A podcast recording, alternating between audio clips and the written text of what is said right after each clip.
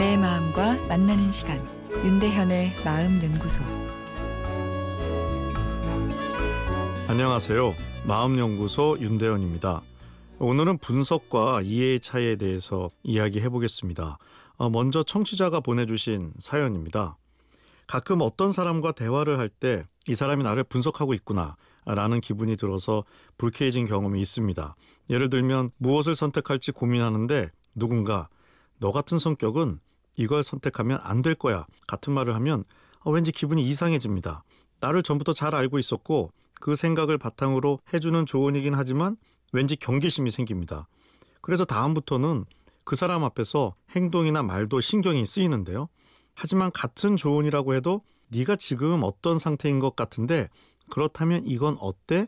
라고 말하면 나를 똑같이 분석하고 있다는 느낌을 주긴 하지만 그 사람에 대한 경계심이 들지는 않습니다.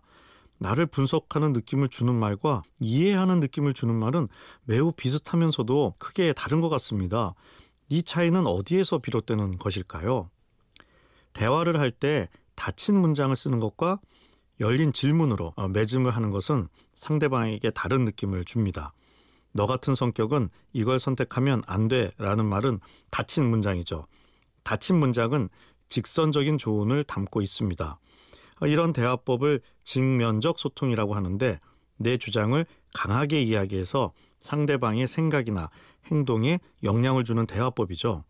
직면적 소통은 대화의 내용 자체가 아, 상대방을 위하는 것이라고 해도 상대방의 자유에 대한 욕구를 제한하는 느낌을 줘서 저항을 일으키기가 쉽습니다.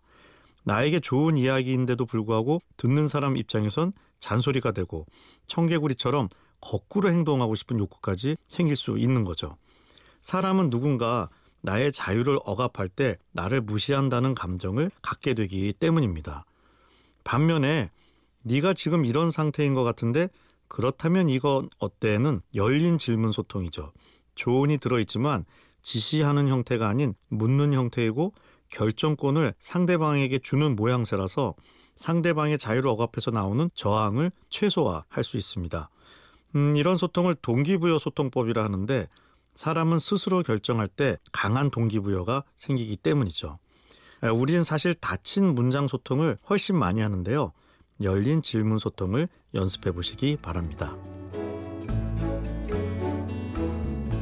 윤대현의 마음연구소 지금까지 정신건강의학과 전문의 윤대현 교수였습니다.